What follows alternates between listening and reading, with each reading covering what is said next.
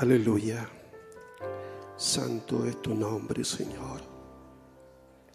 Gracias te damos, Padre Todopoderoso, por tu amor, por tu gracia sin igual, Señor. Tú nos has dicho que, donde estaba el cuerpo muerto, estarían las águilas, Señor. Y estamos conscientes, Señor, que somos gente humana, Padre, racional, que estamos en un servicio divino, Padre, para adorar a nuestro Dios. Gracias te damos, Padre, para entrar en el Espíritu en esta hora, en una hora tan negra en la cual está viviendo este mundo, Señor. Tú, Señor, nos tienes aquí, Padre. Nos has traído de diferentes lugares, Señor. Algo nos ha traído, Señor. Algo en nuestros corazones. Esa hambre y sed de ti, Señor Sí, Padre, tú un día, Señor, tú tomamos el nombre del Señor Jesucristo en las aguas del bautismo. Y desde ese tiempo, Señor, tú nos has predestinado, Señor. Tú has visto en nosotros algo, Señor. Tu simiente que sembraste allá en el principio, Padre. Y esa simiente ha despertado, Señor Gracias te damos, Padre, porque tenemos un lugar donde venir a adorarte, donde venir a bendecir tu nombre, Señor. Sí, Padre, levantar nuestras manos. Sí, Señor, a lo mejor emocionarnos, Padre. A lo mejor derramar unas lágrimas, Padre. A lo mejor, Señor, aquí hay, hay hermanos que están pasando pruebas y luchas, Padre. Señor, ayúdanos. A lo mejor hay algún enfermo, hay algún necesitado. Sí, Señor, a lo mejor necesitan el Espíritu Santo. Oh, sí, Señor, ser cambiadas sus vidas. Estamos en gran expectativa en esta tarde, Señor. Sí, Padre, porque es tu palabra, Señor. Hemos recibido esa palabra de un profeta, Señor. Malaquías 4:5, Padre. Sí, Señor, todopoderoso Dios. Gracias, Señor. Sí, Padre, nuestros corazones se conmueven en esta hora. Porque mira, Señor, abriste una brecha en este gobierno para que tuviéramos algunos aquí en este servicio divino. Hemos sido escogidos para estar en esta hora, Señor, en este servicio, Padre. Es nuestro turno a que podamos alabarte y bendecir tu nombre, Señor, como tú te lo mereces, Señor. Sí, Dios Todopoderoso, saca todo cansancio, Señor. Sí, Padre Todopoderoso, aleluya, aleluya, bendito sea tu nombre, Señor. Sí, Padre, tenemos estas voces para adorarte. Tenemos nuestras manos, Señor, para levantarlas. Oh Dios Todopoderoso, gracias, Señor. Un Dios gigante para estar aquí, Señor. Que por tu gracia, Padre, por tu gracia solamente estamos aquí, Señor. No tenemos ningún mérito, solo ha sido tu gracia, Señor. Bendito Dios, santo, santo, santo eres, Señor. Sí, Padre, te dedicamos este servicio divino para tu gloria, para tu honra, Señor. Gracias, Señor, en el nombre del Señor Jesucristo. Aleluya, aleluya. Gracias, Señor.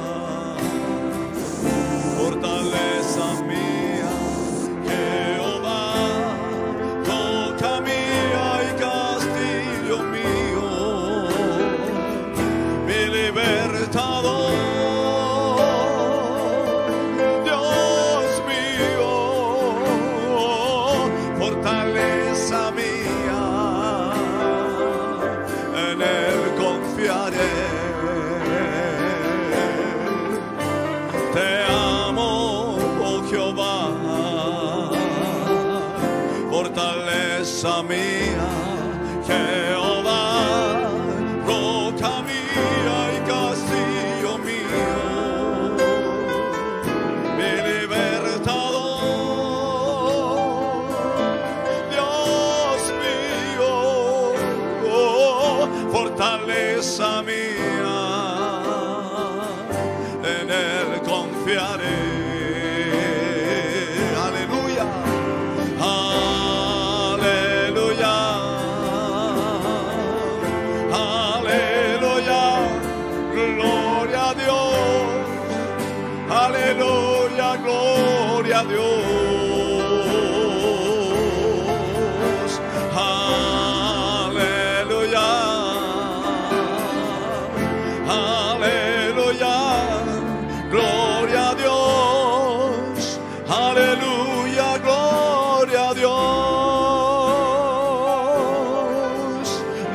Escudo y la fuerza de mi salvación, mi alto refugio, invocaré a Jehová. ¿Quién es digno de ser alabado y ser salvo de mis enemigos? Mi escudo y la fuerza mi escudo y la fuerza de mi salvación, mi alto refugio, invocaré a Jehová.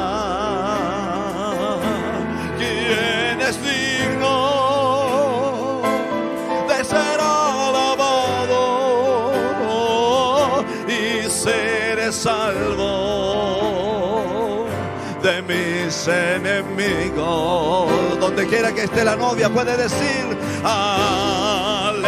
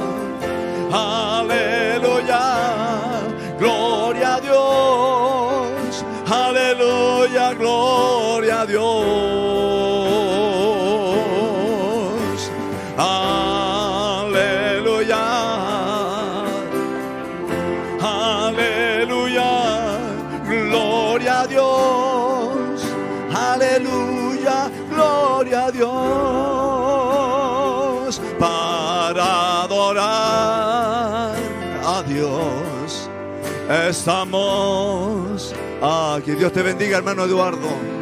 Vas a testificar en esta noche. Él quiere escuchar nuestra voz.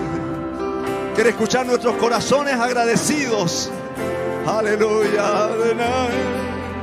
Con tu poder, a Dios, a Dios, he venido a adorar. Más, para adorar a Dios, para adorar a Dios. Estamos aquí para escuchar palabras de amor. Quiero llenar mi ser con tu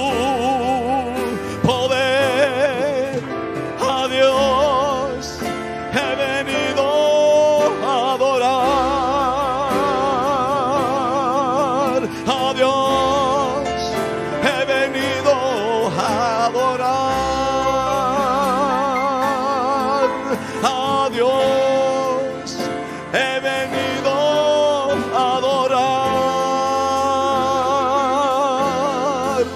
Aleluya. Amén, amén. Dios te bendiga, hermano Eduardo.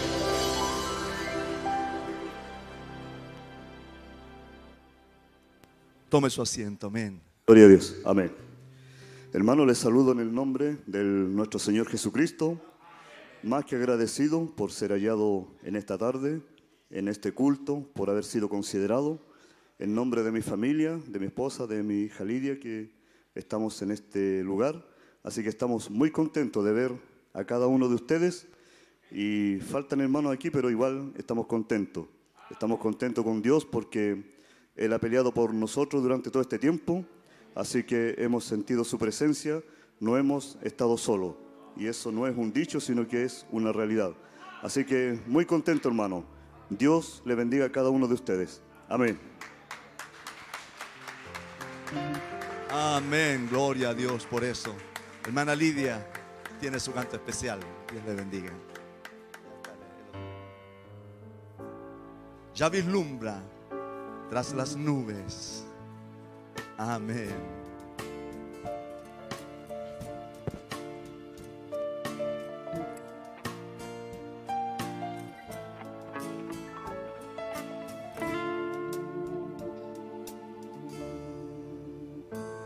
Ya vislumbra tras las nubes la esperanza del que viene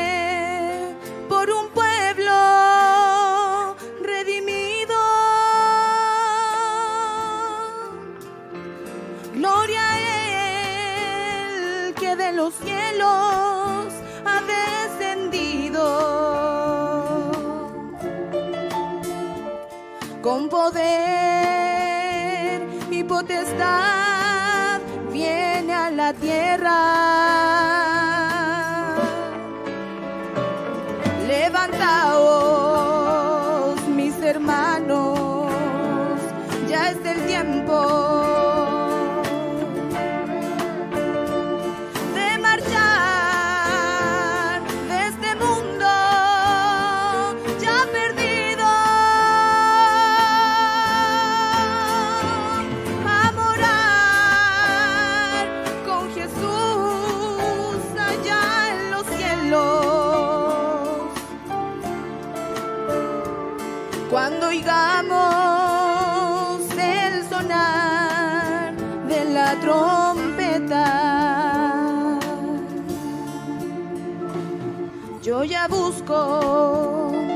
Tras las nubes su silueta.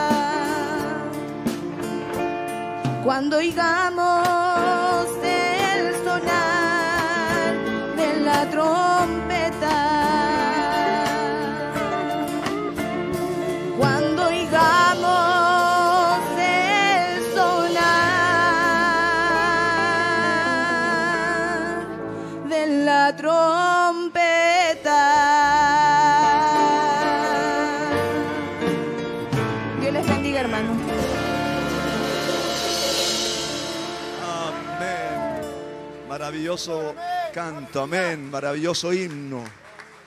Pasa el tiempo y no pierde su esencia. Dios bendiga a nuestra hermana, nuestro hermano Ronald Guíñez en esta noche. También va a darle gracias al Señor. Amén.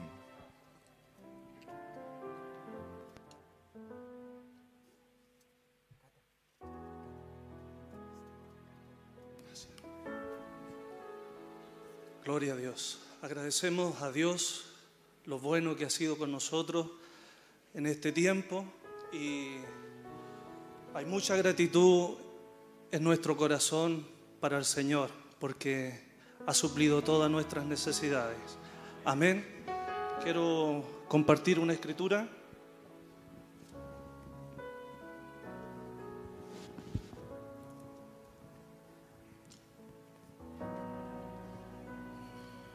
se encuentra en Éxodos, capítulo 3, al finalizar el, capítulo, el versículo 13. Dice así, si ellos me preguntaren, ¿cuál es su nombre? ¿Qué les responderé? Y respondió Dios a Moisés, yo soy el que soy. Y dijo, así dirás a los hijos de Israel, yo soy, me envió a vosotros. Así que estoy muy feliz de tener un Dios presente, un Dios real, un Dios de ahora y que ha suplido todas nuestras necesidades.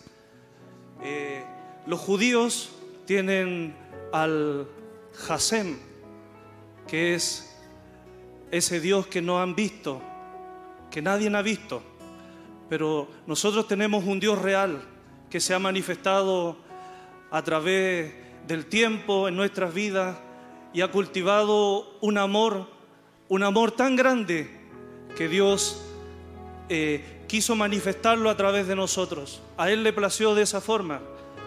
Y para ser breve, y en palabras del profeta dice, y yo quiero hacerlos conscientes de eso, de que Dios está en este cuarto, el autor de esta palabra está aquí. Amén. Su palabra nos dice que los días serían acortados, pero la gente del mundo no tiene tiempo. Se ha alejado de Dios y lo ha dejado de lado. Pero nosotros, por su misericordia, podemos testificar que su gracia ha sido extendida. El, autor y consumador de la fe nos ha invadido nuestros corazones. Cuando no hemos tenido fuerza, Él nos da fuerza. Cuando no hemos tenido ninguna, Él las multiplica, porque Él es el dador. Así que estoy feliz por eso, de tener un Dios presente, un Dios real, un Dios ahora, que puede suplir todo, todo, sanidad, enfermedad, preocupación, y podemos avanzar de un Dios victorioso. Dios los bendiga, novia de Jesucristo. Amén. Gloria a Dios por eso. Sí, amén. Dios bendiga a nuestra hermana Catalina Durán. También tiene un cántico especial.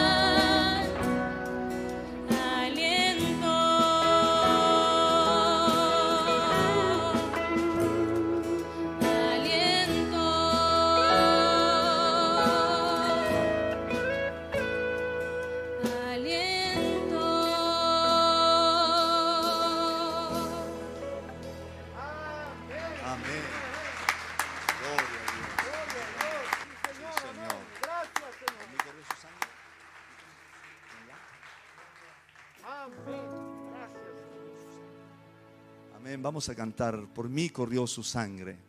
Amén. Pongámonos de pie. Hay un lugar que fortaleza da. Poder de Dios. Poder de Dios en mi debilidad.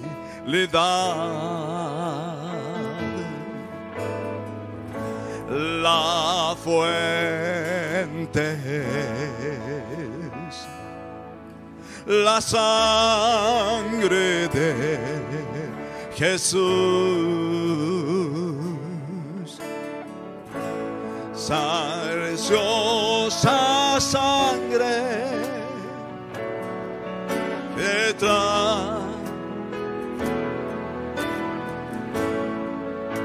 Por mí corrió su sangre. Por mí corrió la sangre, la cruz.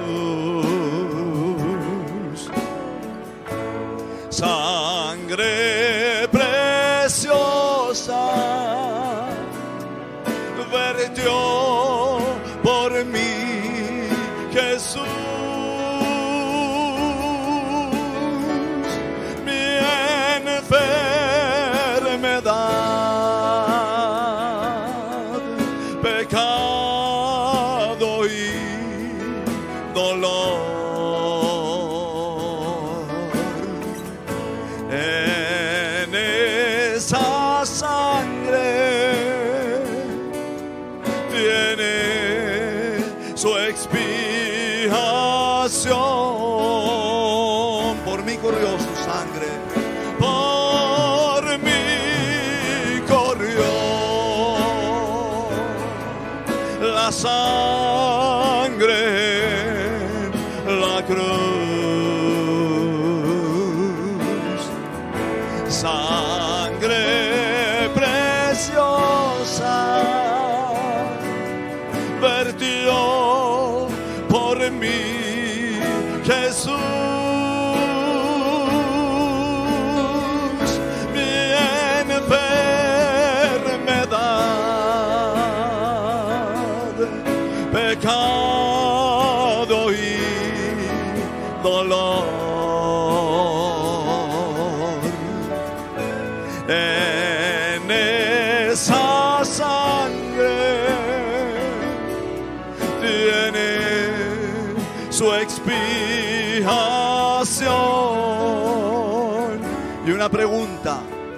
qué será que pocos allí van? ¿Por qué será que pocos allí van?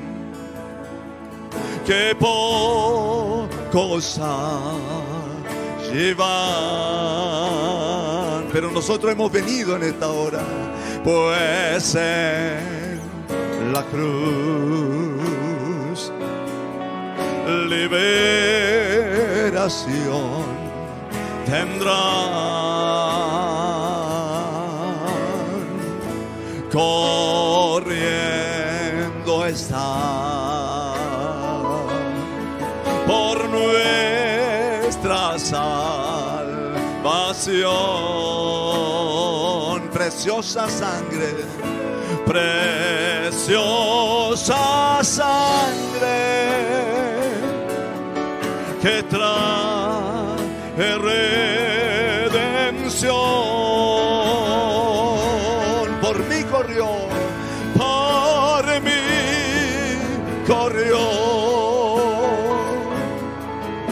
Sangre, la cruz. Dios bendiga a nuestro pastor esta noche. Sangre preciosa vertió por mí Jesús mi enfermedad, pecado, mi enfermedad, pecado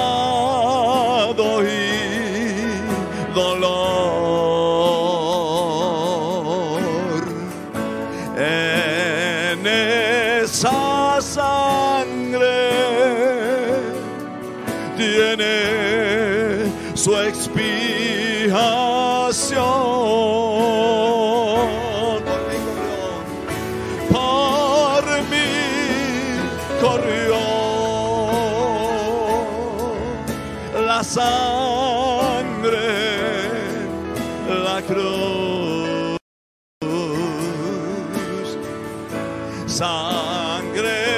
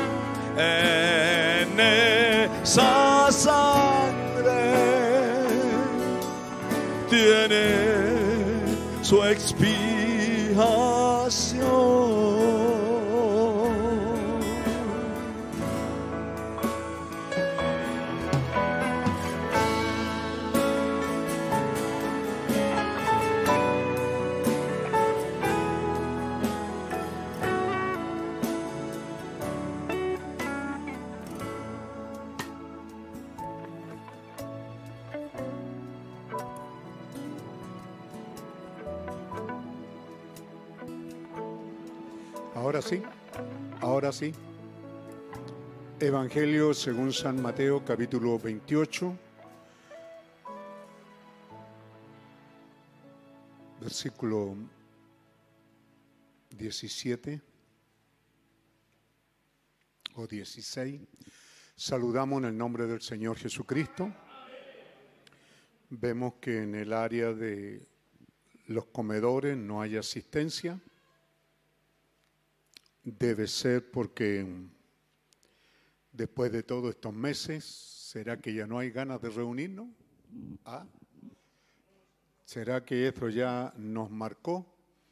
O de repente uno cree que estamos ansiosos por volver a encontrarnos, por venir a estar. Así he oído yo, ¿cierto? De algunos. No son todos los que me llaman, ni tampoco a los encargados, pero hay unos pocos que sí están reclamando por qué no habían podido venir, por qué no podemos estar. Yo creo que si usted lee, escucha o ve noticias, eh, se hace alarde que la zona de la costa se abrió y estimulan a que la gente vaya, los restaurantes van a estar atendiendo, eh, ¿cómo se llama? Al aire libre, ¿verdad? Eh, En las terrazas y, y es bastante la gente que está viajando. Eh, no sé cómo se sentirá la gente con el deseo de venir a la iglesia, no lo sé. Tampoco sé si, porque el tema pudiera ser el mismo, pero lo hemos dicho que suena muy hermoso, dicho por diferentes personas. ¿ah? Eh, estamos contentos de estar aquí, ¿cierto? Estamos felices de volver a comenzar a reencontrarnos. Eh, estamos felices de ver de que Dios nos ha cuidado. Estamos aquí presentes, es la prueba evidente. Así que a veces no son muchas las palabras, ¿ve? pero suenan hermosas que lo diga uno y que lo diga otro y que lo diga otro.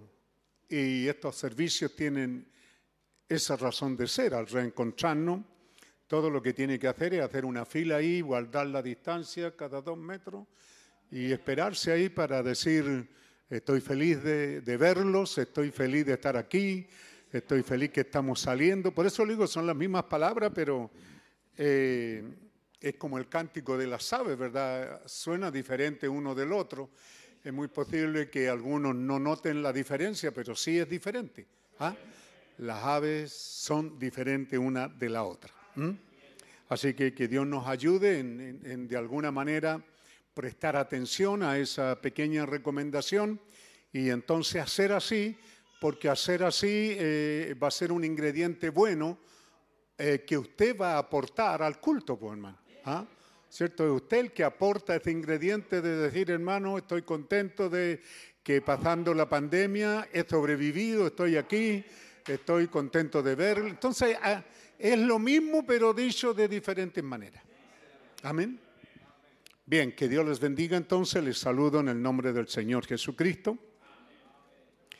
Y vamos a leer desde el versículo 16 adelante, estos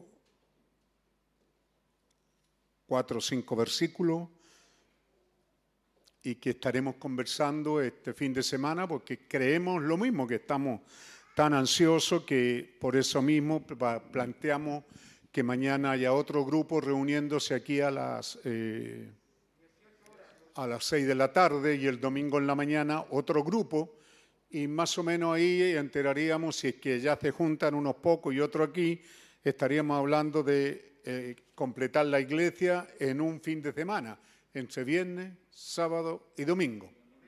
¿Mm? Así que que Dios les bendiga entonces y el tema para este fin de semana estaremos hablando algo así como eh, el evangelismo del tiempo del fin es el alimento espiritual para este debido tiempo. Amén. Dice así en Mateo 28, 16. Pero vamos a tener un momento de oración con el autor de la Biblia. Acérquese usted a él ahí, está en su tiempo, es su oportunidad. Padre amoroso, bendito sea tu santo nombre, bendito sea el nombre del Señor Jesucristo. Nombre que es por sobre todo nombre. Nos acercamos a tu presencia como, como mortales, Señor, como creyentes, pero también como mortales, con fallas, con errores, con muchas cosas que a lo mejor no te agradan, Señor, y te pedimos que tú nos perdones, que tú, Señor, seas perdonando nuestros pecados, nuestras fallas, errores, nuestras malas conversaciones, nuestros malos pensamientos, nuestros malos actos que pudiéramos haber hecho. Te pedimos, Señor, que tú nos perdones. Nos acercamos a ti por esos pasillos de misericordia, invocando el nombre del Señor Jesucristo no teniendo nada bueno en nuestras manos a que acogernos, ni nada bueno que presentarte, Señor. Pero nos acogemos a esa sangre derramada de nuestro bendito Señor Jesucristo, quien murió en esa horrenda cruz y pagó el precio requerido. Así nos acercamos a ti invocando el nombre del Señor Jesucristo. Tú dijiste, Padre Santo, que en ese nombre tú nos oirías y queremos que escuches, Señor, que te creemos, que te amamos y que estamos felices de estar aquí en esta hora, agradecidos de comenzar esta cuenta regresiva en un buen camino. Así, estamos esperando, pero enséñanos, oh Dios, a disfrutar cada momento bueno que tenemos, porque no sabemos qué nos depara mañana otra vez. No sabemos qué otra cosa va a suceder porque sí sabemos que los juicios tuyos están cayendo sobre una tierra moribunda, sobre una tierra y una gente que te ha rechazado y desechado. Pero acuérdate, oh Dios, que en medio de esa gente también están tus hijos caminando en medio de esta oscuridad y tú nos puedes identificar porque la bendita luz del Evangelio está en nuestros corazones la bendita luz del Espíritu Santo es la que nos identifica contigo. Cuando caminamos en medio de la oscuridad, tú sabes dónde estamos, porque la luz del bendito Espíritu Santo es el que va en nuestras vidas. Señor, nos acercamos a ti para rendirte tributo de adoración y alabanza, para decirte que te amamos, que te adoramos, que te alabamos, que te bendecimos y que sí, Señor, gracias, gracias por reencontrarnos otra vez algunos hermanos que por largo tiempo no lo habíamos hecho.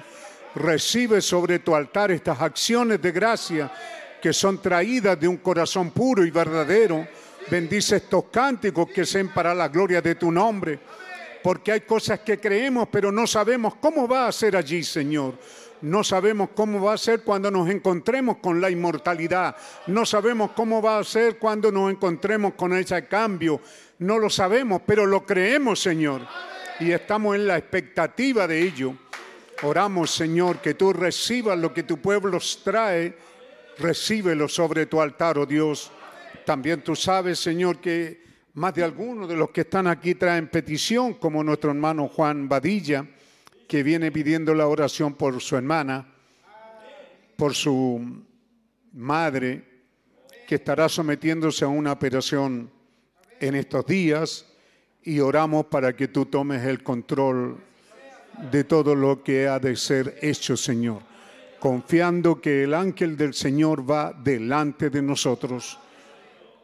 Así que ayúdanos a creernos, Señor, que estamos seguros que tú nos guardas y nos proteges, pero también enséñanos, Señor, a caminar en temor y en reverencia delante del ángel, porque también está escrito que Él no perdonará nuestras rebeliones si las hubiera, Señor.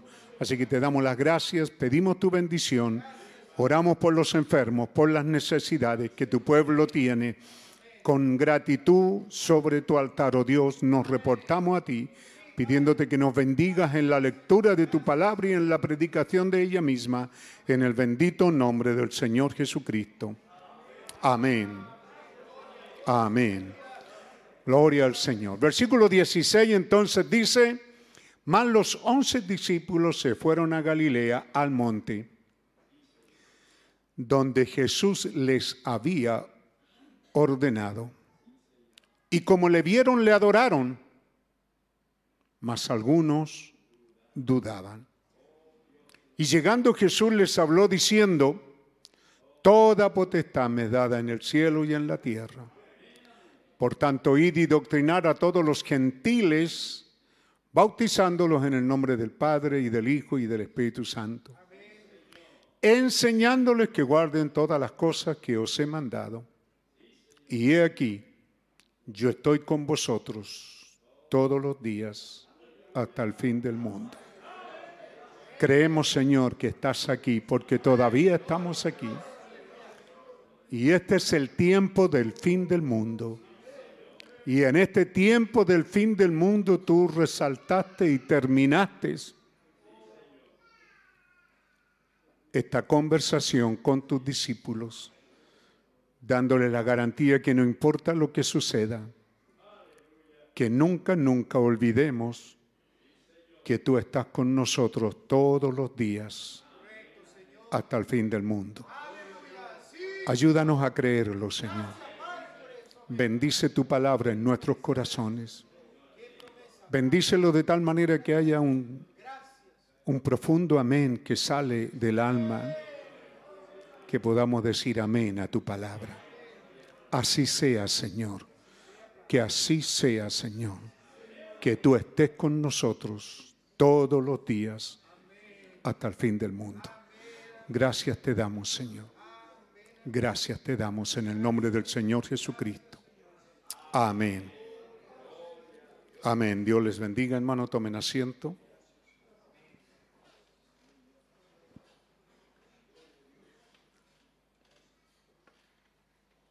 Yo creo que las pocas testimonios que oí tuvieron un muy buen culto familiar esta, este, este miércoles. Creo que cada familia aprovechó la buena oportunidad de estar juntos, a la familia, leer la Biblia y reconocer que por la bendita gracia de Dios somos los hijos de Dios y que tenemos alimento asignado en su palabra. Y que desde el viejo de la casa hasta el más joven, hasta el más bebé, tiene promesas grandes y maravillosas. Amén. Sería bueno que no sean tan malandras, pues hermanos, no coloquen esta visión ahí si está vacía.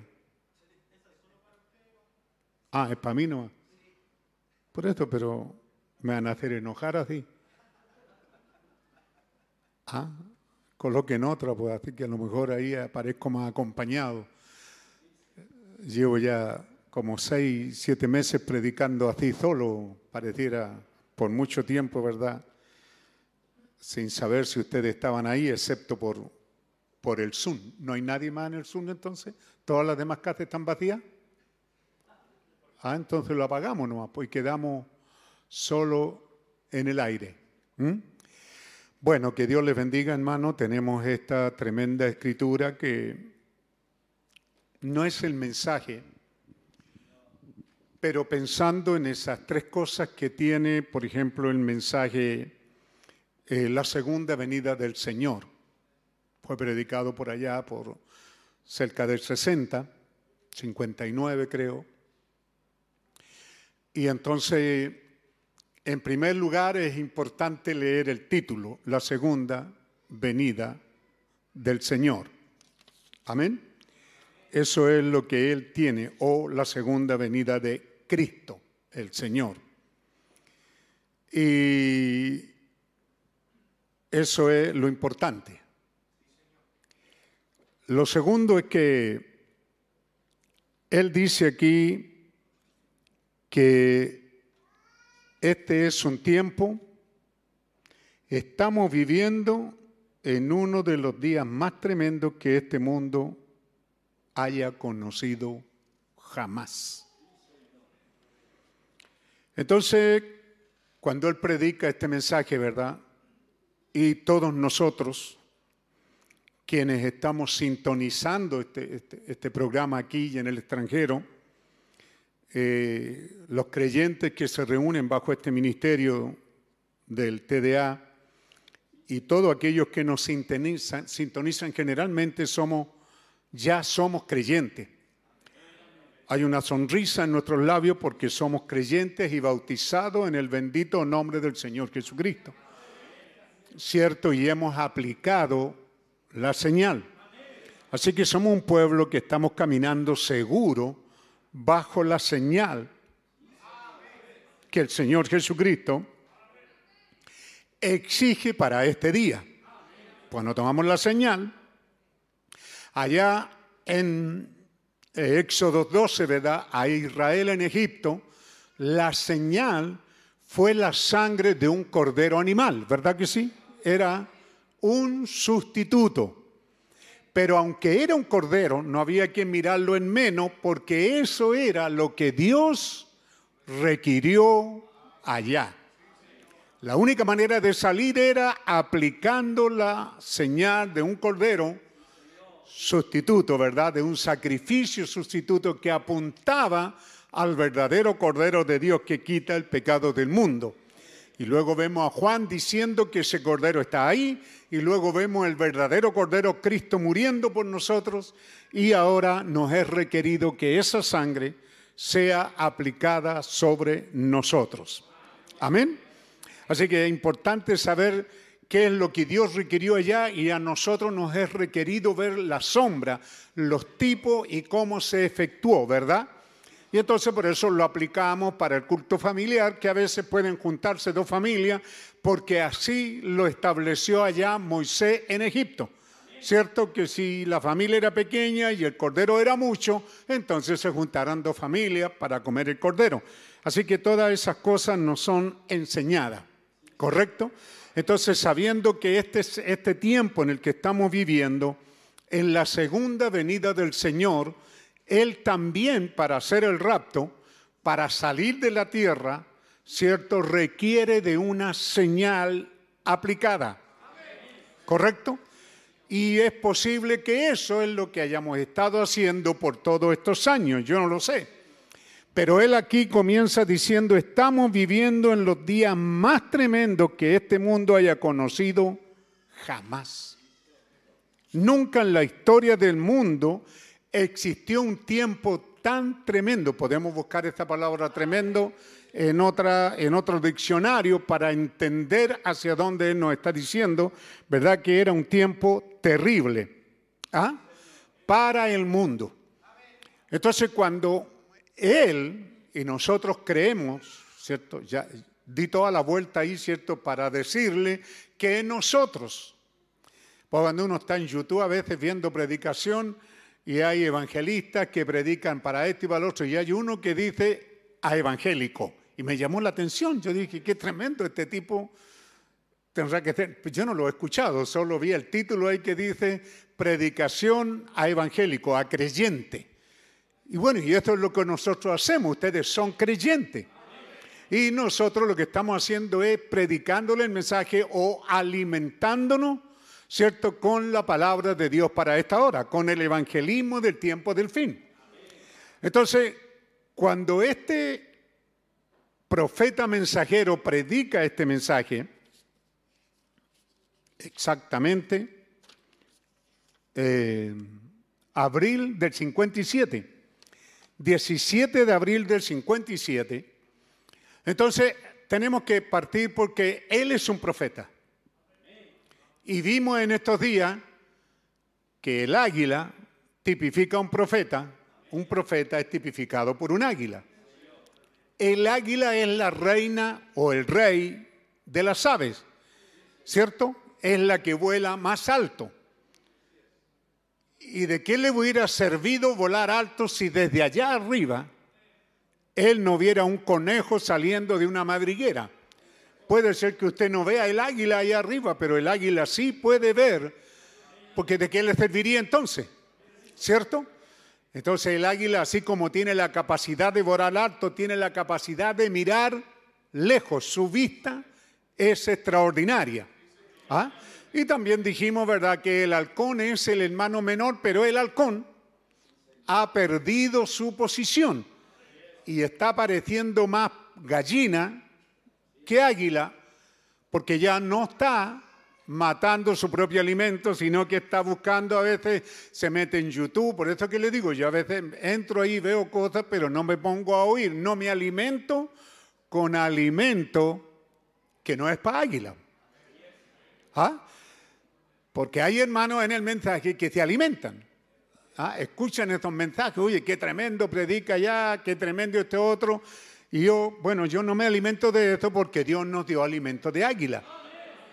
Ah, y si el águila eh, está buscando que otro mate alimento para él, entonces pierde su condición y el, y aguilucho o vimos que el halcón comienza a comer animales muertos, no recién muertos, sino que ya están un día, dos días, tres días, ya están podridos y ese alimento ya no tiene los nutrientes que hacen que sus plumas estén fuertes, brillosas y buenas para llevarlo a las alturas. El halcón al comer ese tipo de alimentos, así que muy importante en esta, la parte de la primera lección, es que usted se asegure de qué alimento está comiendo. ¿Cierto? Entonces el águila no ha perdido su posición, dice el profeta, y el águila tipifica al profeta y a la novia. Amén. No al halcón denominacional, sino que a la novia. Ahora, esta águila subió tan alto, ¿cierto? Entonces allí es donde nosotros muchas veces nos equivocamos porque él voló tan alto que predicó cosas que habrían de suceder allá muy lejos en el futuro, pero nosotros creíamos que él las había predicado para ello. Entonces cuando está hablando de la segunda venida del Señor, y lo primero que introduce aquí que estamos viviendo en uno de los tiempos más tremendos que este mundo jamás haya conocido, entonces nos colocamos en ese tiempo del 57 al 60. Y en ese tiempo hubieron grandes y tremendos acontecimientos. Amén. Usted puede ver que estuvimos ahí al borde de la Tercera Guerra Mundial. Entonces, hubieron muchas cosas sucediendo en ese tiempo, por lo cual muchos tomamos el mensaje y dijimos era aplicado allá, pero no, él está hablando de este tiempo. Cuando él está hablando, ¿cierto?, de la segunda venida del Señor y las escrituras que él usa, ¿cierto? Es Lucas 15, y en Lucas 15 hay tres extraordinarias parábolas que son la drama perdida, la oveja perdida y el hijo perdido. Tres parábolas hay en ese capítulo. ¿Ah? Y entonces el hermano Brancan toma la dragma perdida para predicar este mensaje. Tres cosas. La segunda venida del Señor, la dragma perdida que la iglesia encuentra y los tiempos terribles que habrían de estar viviendo. Así que nosotros ahora con visión de águila, ¿cierto? Miramos que esto no fue para el año 1957, ni 58, ni 70, ni 70, no, fue para este día. Porque Él subió tan alto que miró hasta donde Él pudo ver y, dice que vio tan oscuro, tan oscuro, tan tétrico, tan terrible este día, que llegó un momento en que él ya no vio. Pero aquí él todavía ve. Amén. Y cuando él dice que todavía ve, entonces él dice, es muy importante esto, lo que estamos viendo a través de las escrituras. ¿Ve? Para la iglesia no hay esperanza fuera de la segunda venida del Señor. Ahora mire usted, el mundo en su condición desordenada y de temor está fuera de control. Las organizaciones hechas por el hombre, los reyes, ya no pueden retener a sus súbditos. Tampoco pueden hacerlo las dictaduras o las democracias. No hay esperanza para este mundo no está situado esta escritura para ningún otro día, sino para este día. Hoy día, hoy día, hoy día usted está viviendo un tiempo que nunca se había vivido. Un tiempo sin ley, sin control, donde la gente hace lo que quiere hoy día. ¿Por qué? Porque el diablo se encargó de destruir todo aquello que teníamos como control democrático. Mal que mal, la Iglesia Católica, usted vio que en la dictadura de Pinochet produjo un balance. Porque todavía tenía poder la Iglesia Católica, poder político. ¿Me entiende? Espero que me entienda. ¿Ah? Ve usted, eh, la Iglesia Católica tenía poder político y le dio un pequeño cálmate. La Iglesia Evangélica creció como nunca en esa década del 70 y del 80.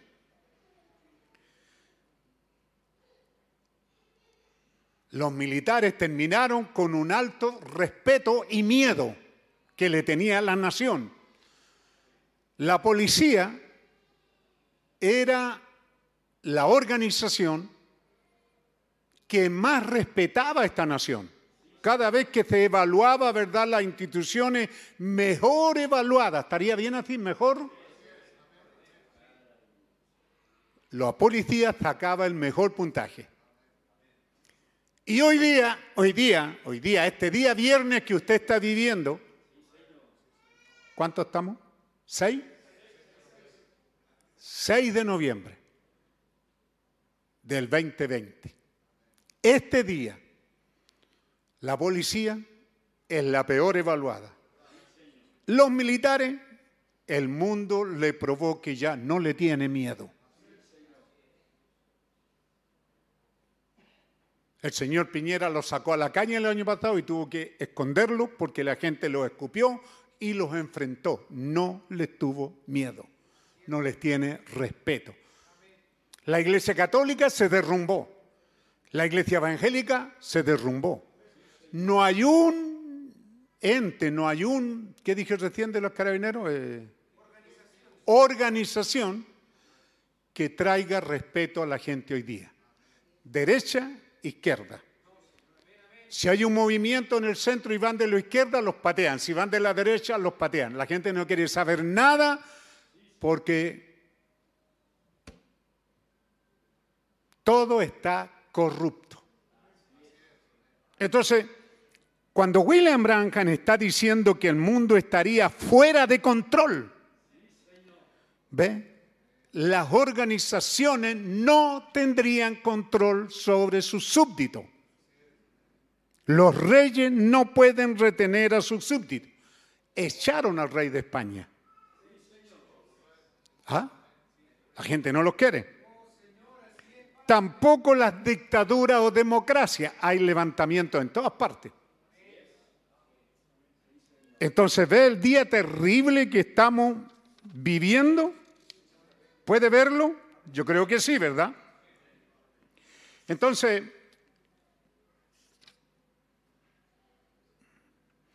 estamos en el tiempo del fin. Sí, Señor, aquí estamos y no hay forma de detenerlo. El hermano Branham admiraba a Eisenhower, que en otra parte dice, usted puede poner a un Eisenhower, a un Abraham Lincoln en cada esquina y no controlarán a la gente. Ya no hay control. Si hay un tiempo que el mundo debe de tener miedo y terror, es este día. Y usted a eso debería de tenerle miedo. Yo, su pastor, cuando empezó la pandemia, les leí, tomando de, de- reportajes del diario La Tercera, del sábado y los domingos, de escritores que decían, esta pandemia va a traer la siguiente pandemia, que es locura, un estado de mente. Y luego vendría la económica. Y hoy día, usted ve, yo he hecho la pequeña mirada ahí en el diario y usted se va a dar cuenta que eh, en ciertas plazas públicas, ¿ah? en parques, hay fiestas todas las noches. La gente ya no puede dormir. La gente no le hace caso a nadie. Antiguamente pagaban un dineral para ir a, escuchar a unos cantantes para hacer esta- estos conciertos. Ahora no los necesitan. Ahora colocan, llevan equipo y colocan bulla ahí y ahí tienen fiesta toda la noche. Y no hay quien las pare, no hay autoridad. Así que si en su área hay tranquilidad, como decía mi abuelo, golpéete con una piedra en el pecho. ¿Ah? Ve los tiempos en los que estamos, ve cuando, por eso que le digo, cuando él predique este mensaje, es un mensajito, yo lo he predicado desde Palmilla, porque Dios permitió que estos mensajes me llegaran a mí cuando nadie más los tenía. Y desde allá que vengo predicando muchas cosas que tiene este pequeño mensaje sobre la vida matrimonial, sobre el noviazgo, casamiento y divorcio. ¿Cuántas cosas aprendimos de ello en los hogares por razón de este mensaje? Pero ahora podemos mirarlo y ver que el profeta está como un águila, subió tan alto que él está mirando este día y estamos viviendo uno de los tiempos más tremendos. En un tiempo donde no deberíamos de venir a la iglesia solo a oír un buen sermón. Lo que más hace la gente es escuchar cántico. Aún en los que nos sintonizan, la mayoría de las veces es qué bonito tú el cántico. Yo digo, ¿ah? Y a veces los cánticos que han cantado yo no los encuentro nada bonito, a veces. Pero ve, la gente está interesada en eso. Ah, en el tabernáculo TDO, TDA, ya hay buenos músicos, ya hay unos que ya son famosos por la música, no por la vida cristiana, no por el cristianismo. Es tremendo, hermano. Amén. Entonces, ve, es un tiempo en que estamos recibiendo no deberíamos de venir a la iglesia para ocupar un asiento, no deberíamos de venir para oír un buen sermón o escuchar una buena música, deberíamos de venir a la iglesia para hacernos un examen con Dios para ver cómo está nuestra alma en su presencia. Porque está hablando, le vuelvo a repetir, no lo tome tan mal, está hablando de un tiempo tremendo.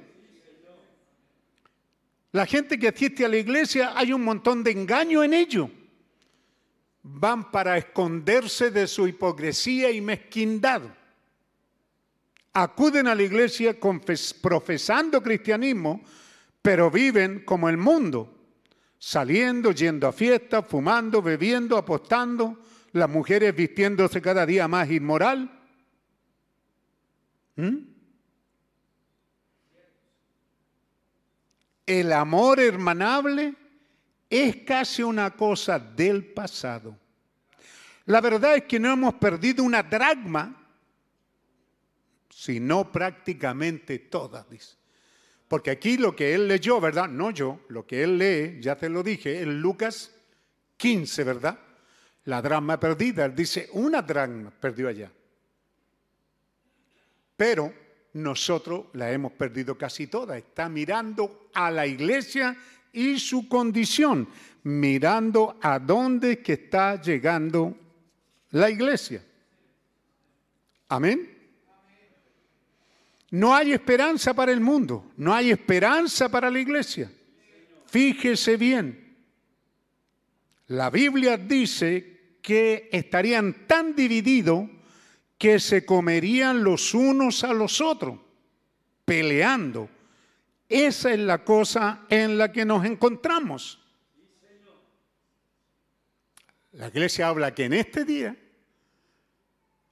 la gente estaría comiéndose una a otra, no amándose, no hablando cosas buenas el uno del otro. Es cosa que usted sea sincero en su corazón y en su alma. ¿A quién descueró esta semana? ¿Mm? Al pastor, a los ancianos, a los diáconos, al hermano, a la familia. ¿A quién descueró? ¿De quién se acordó cuando usted está sentado a la mesa? Cuando hay compañerismo entre familia, ¿a quién colocan en la mesa? ¿A, a quién descueran? Él como águila miró este día y, entonces es importante que usted vea que él miró el día y lo vio políticamente. Vio cómo estaría la política del día, vio cómo sería un día incontrolable. Ve usted en Europa hay un rebrote de esta pandemia y en Francia, en España se han revelado y no quieren sujetarse a las normas, que, que te tengan encerrado seis meses Y ahora que te vengan a encerrar de nuevo, y dijeron no. La gente ya no hace caso. ¿Se da cuenta? Él está viendo la condición, la oscuridad tan oscura en la que está el mundo. Hablaremos de esto estos tres días. Así que si usted dice, ah, ya lo escuché, ¿para qué me escucha mañana? Pero a veces Dios siempre tiene algo más. Y a veces no hace mal repasarlo, mayormente si lo van a oír desde la casa. Los que hoy día están aquí, mañana estarán en casa. Pero es un fin de semana y claro, yo no tengo piedras para ustedes si es que están haciendo cerulitos para ir a la costa, para ir a pasear. Seguramente hay algunos que estuvieron muy encerrados y, y- necesitan hacerlo. A veces somos injustos, a veces algunos hemos podido salir. Yo pues, logré estar dos meses allá en Huelquén y ahí podía caminar, bajar, subir el cerro, cosa que aquí no podía hacer. ¿Mm? Estaba prohibido para los viejos. De repente dijeron, ahora solo pueden salir los viejos de 75. Yo dije, así que este ocho años está el repo. ¿Ves? Porque el gobierno está de cabeza, ni él sabe lo que tiene que hacer. Dándole permiso a los de 75 y no a los de 65. Qué, qué raro este mundo. ¿Ah? Todos los viejos encerrados. No pueden salir. Oye, los viejos encerrados nos tullimos, nos dan calambre. ¿Cuántas cosas nos empiezan a pasar? Que toda la ciencia médica, ¿cierto? Tú vas al médico y todos ellos te invitan a que anda al médico porque el viejo tiene que caminar, tiene que tomarse esta pastilla, tiene que hacer esto, tiene que hacer todo. Ahora, dijeron, enciérrate. ¿Mm? Entonces, hermano, por la gracia de Dios, eso es lo importante, que tenemos alimento espiritual en su debido tiempo. Por eso que les digo yo, si usted solo se da el tiempo de decir, oye, a ver, la segunda venida. 1957 el profeta predicó la segunda venida. Ahora, ¿cuál es la cita que usó? Teniendo tantas, ¿cuál es la que usó? Usó la drama perdida. Usó que llegaría el día en que la iglesia perdería su dragma. La perdió dentro de la casa. Está hablando de la novia. No hay infidelidad. ¿Se da cuenta? No dice que esta mujer le fue infiel a su marido. No, ella dice que su marido estaba por llegar, había salido quizá en aquel tiempo por un mes, dos meses, seis meses, venía de regreso, se miró al espejo y se dio cuenta que le faltaba una trama. Ella dijo, yo no he sido infiel. Yo guardo todos mis principios con mi marido, así que la trama tiene que haberse perdido en casa. Entonces comenzó a ordenar la casa. ¿No cree que Dios quiere que hagamos un chequeo? ¿Por qué la mujer habría de perder la drama y barrer la casa, mover los muebles, cambiarlos de lugar? Yo no sé si usted sabe, pero lo poco que yo sé como ignorante es que el oro tiene esa cualidad, ese misticismo que se pierde con facilidad. A usted se le pierde una argolla de oro y si no la busca inmediatamente, luego no lo encuentra. Es como que el oro tiene esa cosa que nunca más aparece. ¿Ah? Entonces a ella se le había perdido una drama y eran monedas de oro las que tenía aquí. ¿Dónde está?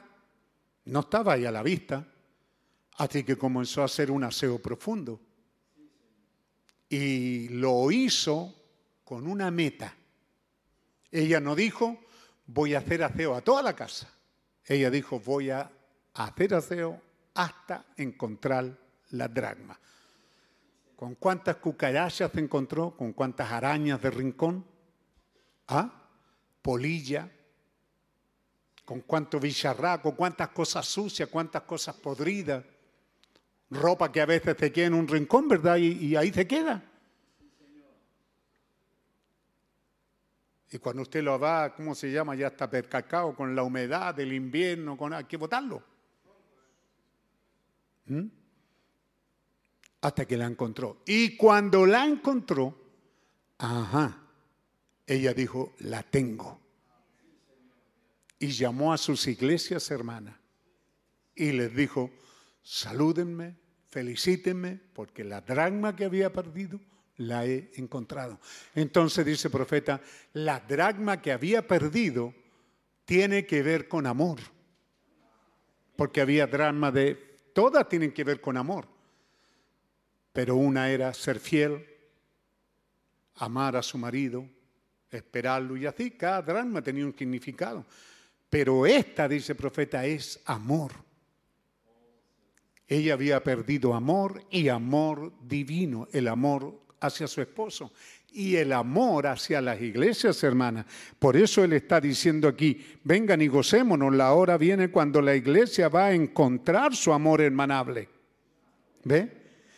La iglesia va a encontrar su amor hermanable, su decencia santa y su lugar en Cristo.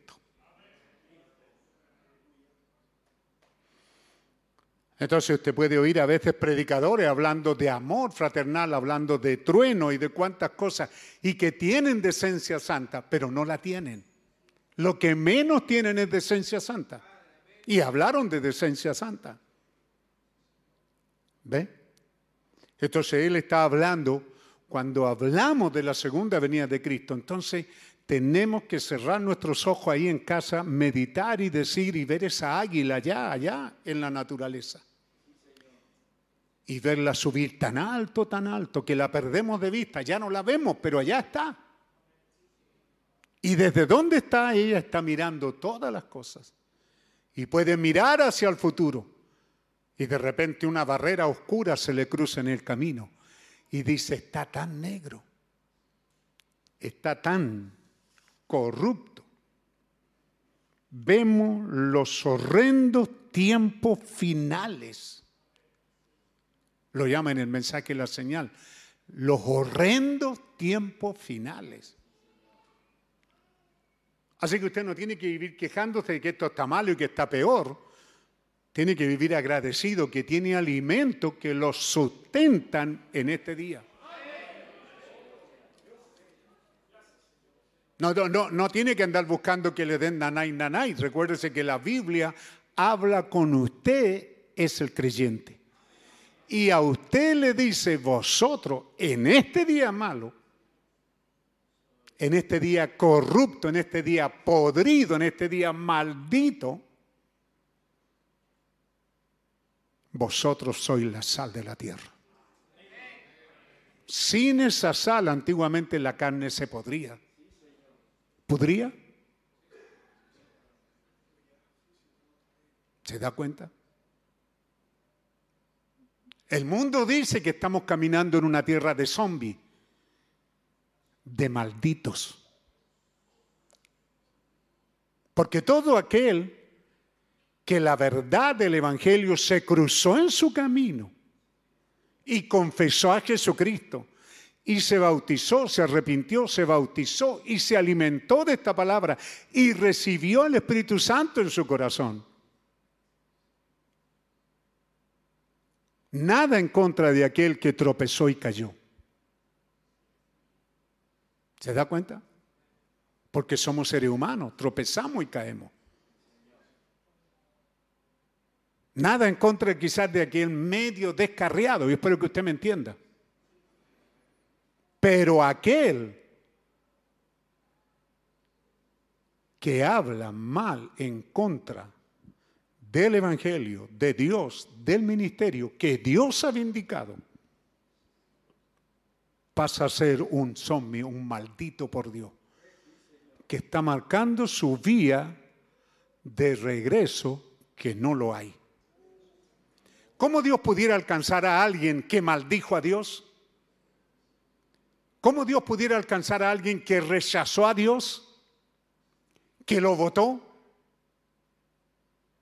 Eso es lo que tiene que pensar, hermano, que este es uno de los días más tremendo que nos ha tocado vivir. Cuide su boca y cuide su actuar.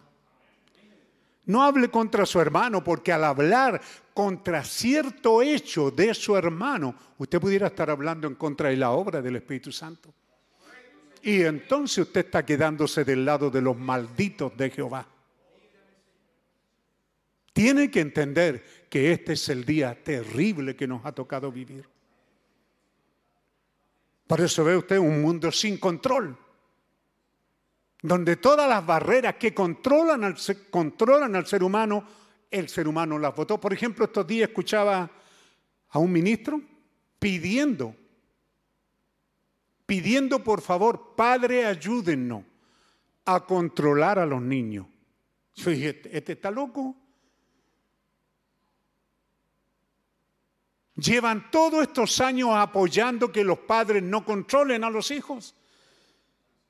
Que los hijos tienen que ir a la escuela y que la escuela se hace cargo y que los padres no y que los padres no. Que los hijos hagan lo que quieran. Mientras que hay un mensaje y una predicación que le está diciendo, padre, mantenga el control de sus hijos. Porque aquí no hay maldad de los padres, es de los hijos. No hay delincuencia juvenil, quiero decir. Es delincuencia de los padres que no pusieron atajo. Padres y madres. Y ustedes, madres, que tiraron el Evangelio de Jesucristo a un lado en vez de predicarlo. Porque Dios les dio la comisión de predicarle a sus hijas y a sus hijos.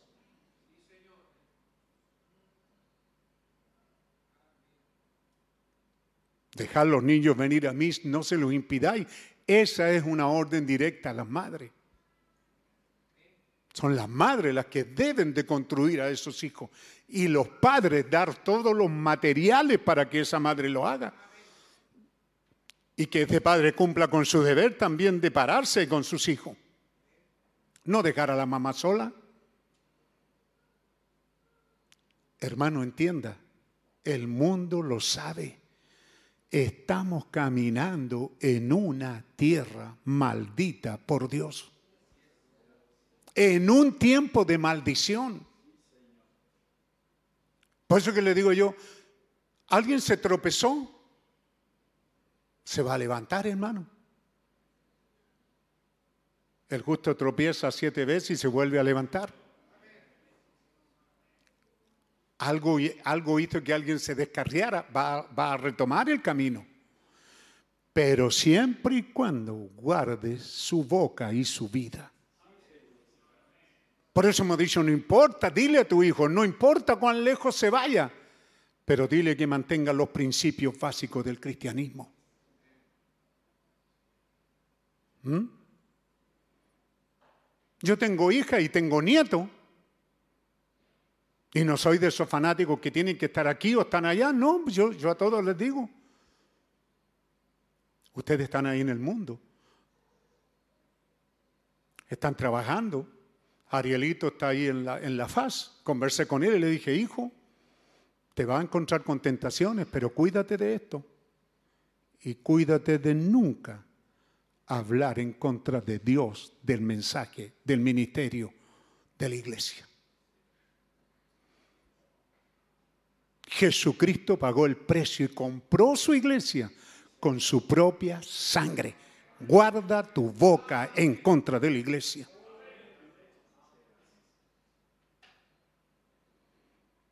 ¿Por qué estamos diciendo esto? Porque lo hemos predicado. Lo venimos diciendo la hora suprema que estamos viviendo. La tremenda hora, en la cual está viviendo la iglesia o la novia de Jesucristo. Nosotros vemos los horrendos tiempos finales, ¿ves? lo cual es la destellante luz roja de su venida. ¿Ves? Yo lo anoté aquí. Lo vemos en la naturaleza. Dime, ¿dónde la naturaleza no está muriendo? ¿Dónde la naturaleza no está gimiendo? Especies que se están terminando por miles. Dios nos dio la naturaleza, que la tomáramos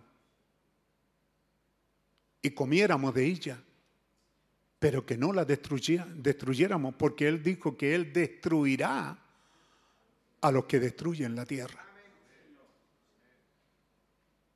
Y vemos estos horrendos días finales en la naturaleza, lo vemos en los cielos.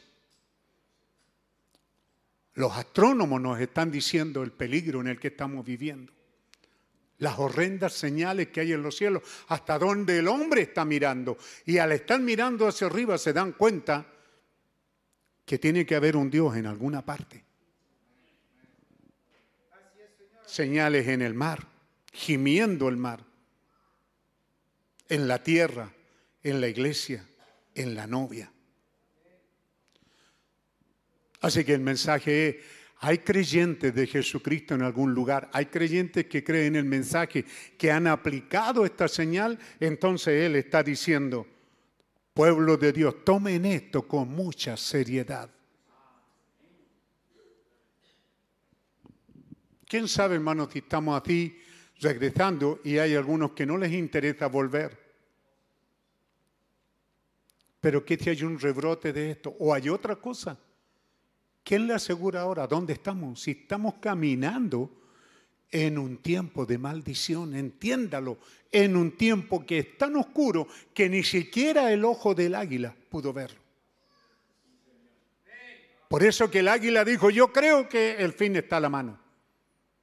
Porque es difícil, casi imposible, que haya creyentes viviendo en ese tiempo.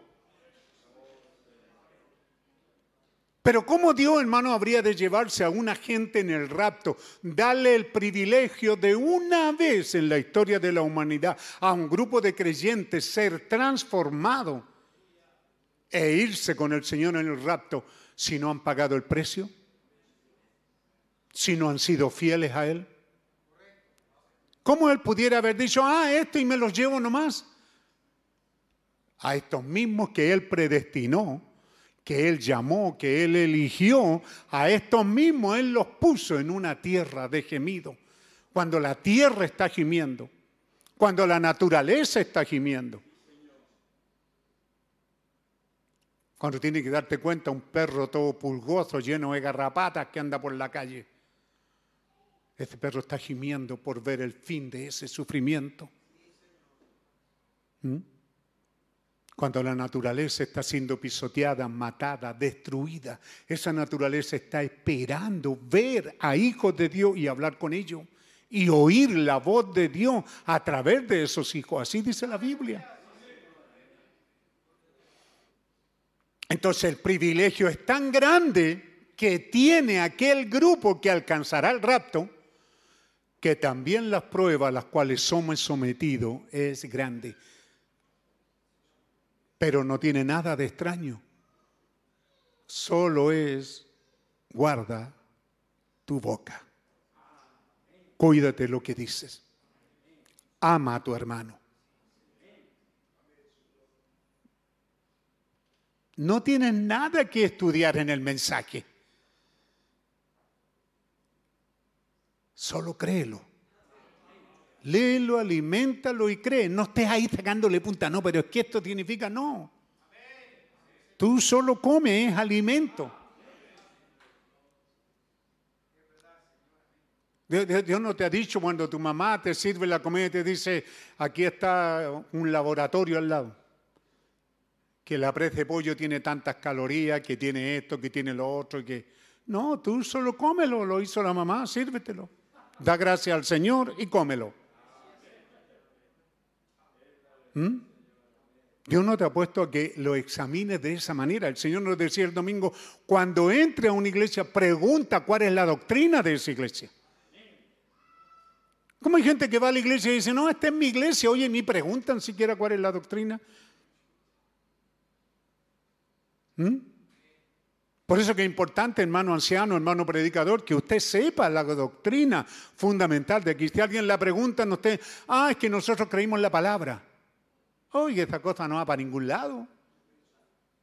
¿Ah? No, pues yo creo la palabra, hermano. ¿Y para dónde va eso? No, yo creo que el mensaje, pero ¿y para dónde va eso? ¿Ah? A los caminantes de Maú el Señor Jesucristo no les dijo yo, yo soy la palabra. Él se la citó. Y le citó la palabra para ese día. Esa es la palabra. Cuando usted dice, yo creo la palabra, usted tiene que decir, yo creo la palabra asignada por Dios para este día. Dios asignó palabra para cada edad y para este día y para esta hora que estamos viviendo. Estamos viviendo en la hora más oscura, estamos viviendo el tiempo cuando la palabra arrepentido y bautícese para el que no sabe es una palabra fresca. Arrepiéntese y bautícese en el nombre del Señor Jesucristo y dígale esto es fresquito para perdón de pecado y para que sea lleno del Espíritu Santo. Para que haya un nacimiento en usted, un verdadero nacimiento. ¿Y qué es un nacimiento? Un doctor en divinidad, hermano, un doctor especialista en las escrituras, se encontró con Jesús y le dijo, ¿y, y- y cómo naceré de nuevo? ¿Ah? Yo le decía al hermano Beli, ustedes los Matusalén tienen que tomar ciertos acuerdos. Aquí tenemos un cuerpo de ancianos. ¿Ah? Pero yo soy su pastor, así bromeando, luego los- ancianos aquí, ¿ve? Entonces, ¿cómo, cómo se, qué, qué, qué, Señor Jesús? ¿Nacer? ¿Y de dónde sacaste eso? Y Jesús lo citó, lo llevó a Isaías, lo llevó a, Jeremías, lo llevó a Ezequiel y le dijo, no dice la escritura que daré corazón nuevo, pondré espíritu nuevo. O sea, usted tiene que ver hacia dónde estaba apuntando Jesús. Nuevo nacimiento. Y algunos que predican nuevo nacimiento y llenura del Espíritu Santo, como que no se cometen errores, como que no, si el niño nació ni siquiera sabe que nació. Solo es un bebé, pero nació. ¿Ah? Usted, papá, abuelo, quien sea, tío, están ahí tratando de sacarle una sonrisa, pero el bebé no sabe. De repente hace una sonrisa, pero es su cuerpo que está respondiendo a mueca instintiva, pero el niño no entiende de sonreír. ¿Ah? Entonces le dice, camina. Él no tiene idea si esto se come, se toma de, o es extraterrestre. Pero cuando empieza a caminar y es muy nervioso, usted ve, hay niños que son desesperados por caminar, viven en el suelo. Pero por el hecho que viven en el suelo no nacieron.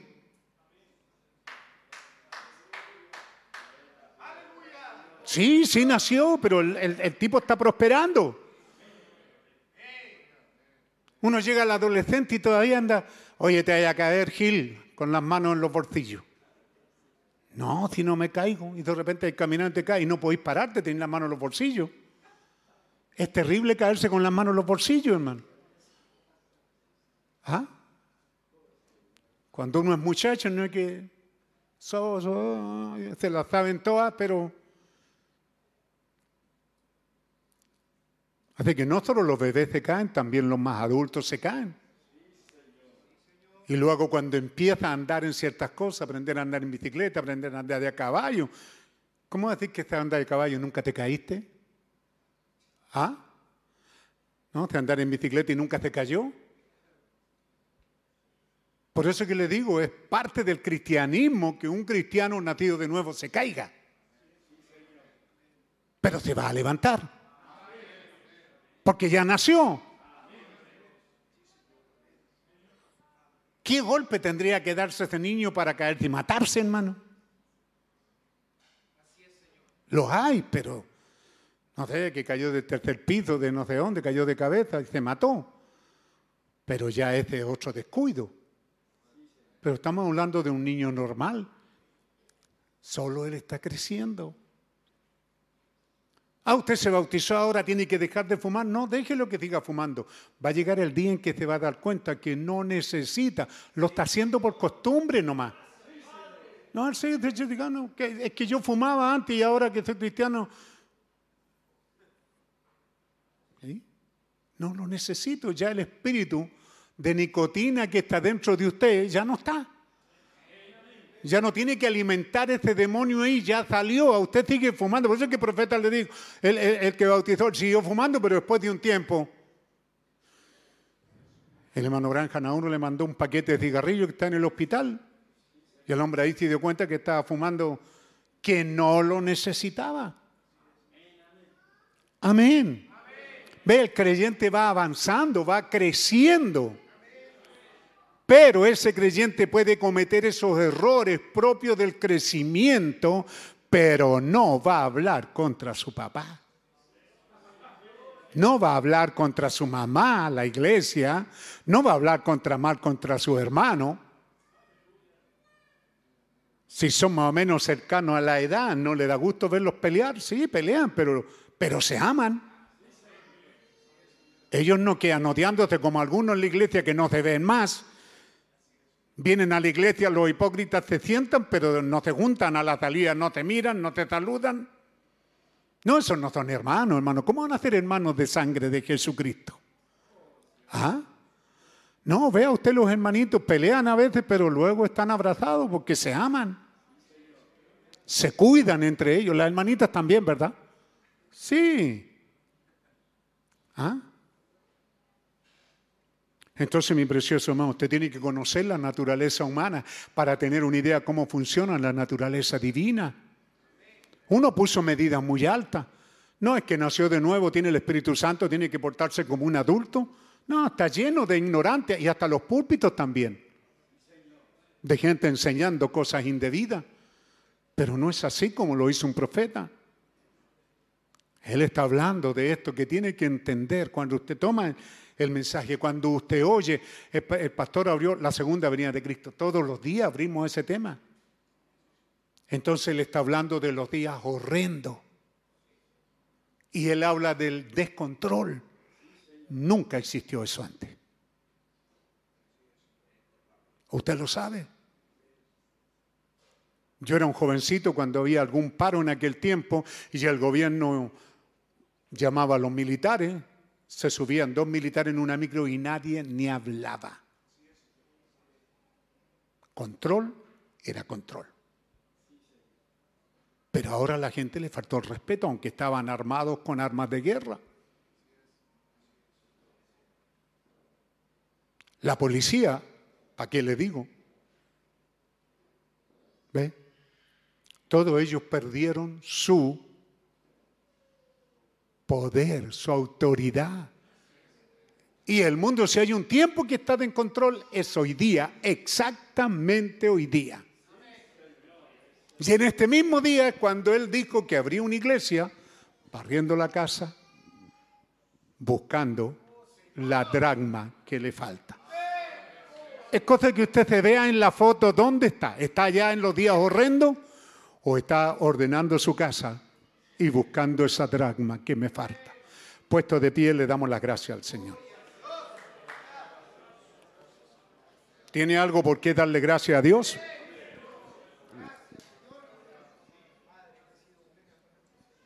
alimentándonos del evangelismo del tiempo del fin.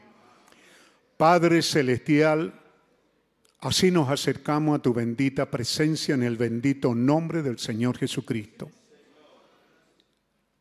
Orando, Señor, que tú bendigas esta palabra. La ciencia, la prensa, las películas, todo lo que el mundo hace sabe que estamos caminando en un mundo maldito donde los malditos están caminando y llenando la tierra. Manténnos, Señor, bajo tu seguridad eterna, bajo tu sala de amor y de misericordia. ¿Cómo sabemos que no somos parte de aquello? Porque amamos, Señor. Porque nos amamos los unos a los otros. Y porque te amamos a ti y porque nos amamos como iglesia del Dios viviente. Hay varias cosas que se juntan allí, Señor. Quizás una Trinidad perfecta. Hay amor fraternal en nuestros corazones, sí lo hay, amor hermanable. También está ese bendito amor de Dios en nuestros corazones.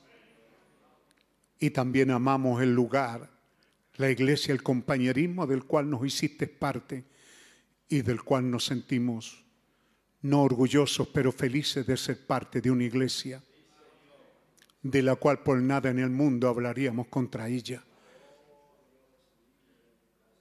La gente dice que a la madre no se le toca ni con un pétalo de una rosa. Qué terrible sería un hombre que no ame la persona que lo trajo a este mundo. Cuanto más a la iglesia, Señor, allí donde hay el verdadero compañerismo, donde venimos donde nos reunimos y donde juntos te adoramos, te alabamos y te bendecimos. y donde venimos para ordenar nuestras vidas. No estamos aquí, Señor, para oír un mensaje más, exactamente como lo leímos aquí en tu palabra, Señor. Estamos aquí para hacernos un inventario, para hacernos un examen, Señor, en esta edad engañosa. Estamos aquí con un propósito, que estos son los tiempos finales y no hay cómo detener estos tiempos y no hay poder en el mundo y tampoco están esos líderes antiguos que traerían respeto a la gente para tener control sobre la gente. Oh Señor amado, este gobierno ya ha perdido algo de tres o cuatro ministros de interior porque no han tenido la capacidad, la fuerza moral, la fuerza que los respalda para traer respeto a esta nación. Oh Señor Dios, oramos por tus hijos y por tu pueblo, Señor. Si hay algún pequeño tuyo que ha tropezado y caído, levántalo, Señor. Oramos por aquellos tus hijos que tropiezan y caen, pero por aquellos que han blasfemado tu nombre, la iglesia y a tu pueblo y al ministerio. Tú dijiste que esos pecados son de muerte y ya no debemos de perder el tiempo orando por ello. Soberano Señor, oramos por aquellos que pudieron haber tropezado y caído, pero que hay temor y reverencia de Dios en sus corazones, que no han blasfemado sobre la decisión que tomaron un día, que no han blasfemado sobre la posición que tienen. Bendito sea tu nombre. Te damos las gracias por esta reunión, Señor. Te damos las gracias, Padre Santo. Pedimos tu bendición, pedimos tu guianza, que nos guardes en el camino de regreso a casa, que hagas que tu palabra corra, tu nombre sea glorificado en aquellos creyentes que la oyen y que aman tu palabra, que no solamente oyen los cantiquitos, Señor, que no solamente oyen la buena música, sino aquellos que se alimentan de tu palabra. Hacia allá es donde estamos haciendo todos estos esfuerzos, porque tu palabra bendita corra y tu nombre sea glorificado en aquellos tus creyentes que se alimentan de la palabra y se están sosteniendo en este día, que se están, Señor, alimentando del evangelismo del tiempo del fin. Gracias te damos, Señor. Bendito sea tu santo y maravilloso nombre. A tu nombre, gloria. Santo, santo, santo es tu nombre. Aleluya, aleluya. Gloria a Dios. Gracias, Señor.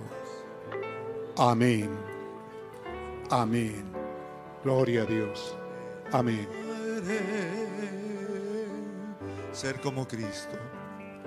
Ser como Cristo. Mi solo anhelo es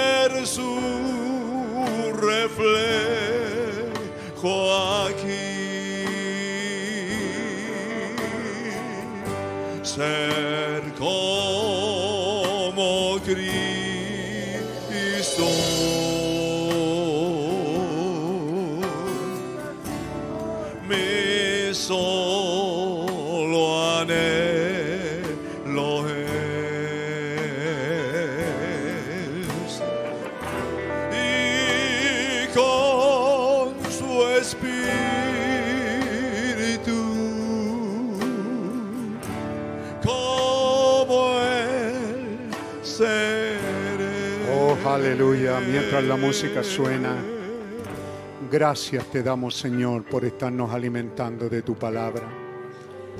Gracias por vivir. No te damos gracias por vivir en este mundo maldito en el que estamos viviendo, pero te damos las gracias por cuidarnos y guardarnos en este mundo. Si sabemos, Señor, que hubo un profeta que maldijo el sistema, una tierra de zombies, como dice el mundo. Quizás como ministros, como iglesia, están devorando iglesias, destruyendo iglesias, destruyendo ministerio. Señor, te damos gracias por librarnos, por cuidar de nosotros mientras caminamos en esta hora que es la más oscura de todas las edades. Oramos por el descarriado, por el que está detenido, por el caído, Señor. Oramos que regrese antes que sea demasiado tarde, Padre Santo. Oramos por tus hijos que se han detenido su caminata. Señor, que se den cuenta, que tomen en serio la hora que estamos viviendo. Cuando esta águila profeta subió tan alto para mirar este día y lo único que vio fue oscuridad y muerte, desazón y destrucción donde la ira de Dios está siendo derramada sobre un mundo pecaminoso sin control. ¿Cómo deberíamos de estar corriendo tratando de huir de este mundo, pero no tenemos dónde? La única esperanza eres tú, Señor. Para el mundo eres tú la única esperanza. Para nosotros qué feliz y dichoso es que estamos en Cristo y estamos en la bendita seguridad de Dios. Gracias te damos, Señor. Gracias, Padre Celestial. Bendice a tu pueblo donde quiera que estén. Gracias, Señor. Gloria al nombre del Señor. Un saludo a todos los que estuvieron conectados. Facebook 118, en YouTube 148. Así que hubo un total de 260 conexiones. Los hermanos sacan eso por tres más o menos, Así que usted puede ver con nosotros aquí hay una asistencia que estuvo presente de unas mil personas. Amén. Saludos recibimos de la hermana Yolanda de Perú, eh, de la hermana Heli Aarón, hermano, de Valladolid, México, Berta Núñez de Ecuador, también nos manda saludos. María Valiente de Paraguay, Dios bendiga a esa María Valiente Cantero, los conocemos. Angélica Ontíbero, México. Eh, hermano Osvaldo, de una manera especial, algunos de los que están aquí se acuerdan de él. Osvaldo Valiente, él vino para acá. Él manda muy saludos especiales y también las gracias por los que oraron y que te está recuperando bien. Un saludo y ánimo, hermano Osvaldo, el Señor es contigo.